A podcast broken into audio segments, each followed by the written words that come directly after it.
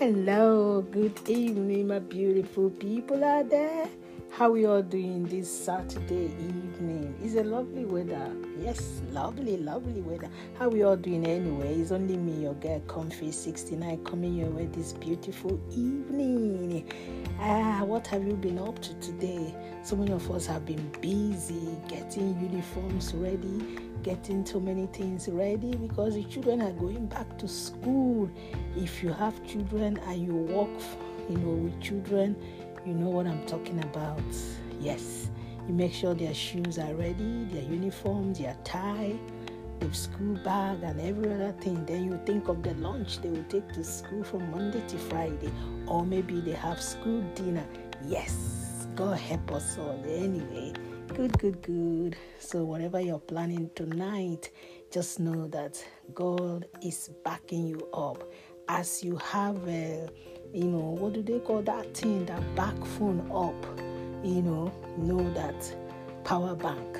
God is your power bank. He is your power bank. So please don't give up. Don't give up because if you give up, you give up so soon. You are almost there. You know, people that run, those people that run 500 meters, 1000 meters, when they are running, they don't like to give up. So if you give up now, you give up so soon. So wait, that thing you're expecting, it will surely come. You know, most time, most people are so arrogant, pride, pride, you know, which does not, you know, go anywhere. It's not good to, you know, to to have this pride attitude or pride ego. It's very bad. It's a killer you might not have anything. Why, you know, carrying, making as if the whole world is yours? No, people that even have, nobody hear about them. They are very silent, they are very, very accommodating. But we, some of us that just have maybe a little change in our pocket, everybody will know that you have it. Why? If you read Proverb, yes, I've come again with Proverb. Proverb 18, verse 12. It says, Pride leads to destruction Humility leads to honor.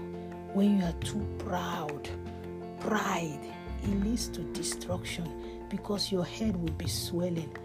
The cap on your head might burst and the head will burst. When the head bursts, it will fall at M20. The cap will fall at A24. So please calm down because all that glitters are not gold.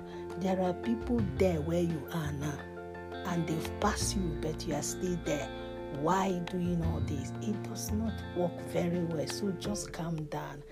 Be rest assured that you know when your own time come, you will fly. If you are running now, when your time come, you will fly. So just be rest assured. You know. So if you also read um, Proverb 18, 13, it says it is stupid and embarrassing to give an answer before you listen. So you don't give an answer before you listen.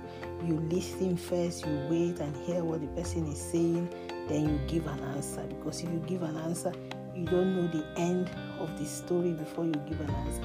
So just be rest assured that the answer is at the end of you know you listening to whatever story, whatever thing you're reading, then you give an answer. Giving an answer before listening is wrong. That's what the Bible says.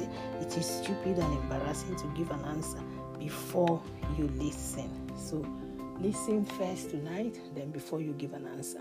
Whether with your colleague or with your children or with your neighbor, it's good to listen first before you give an answer. Anyway, it's only me, your girl, Comfy 69, coming your way tonight and telling you that have a beautiful, sound sleep. Keep bouncing and basking in the Lord. I see you tomorrow by God's willing. Bye.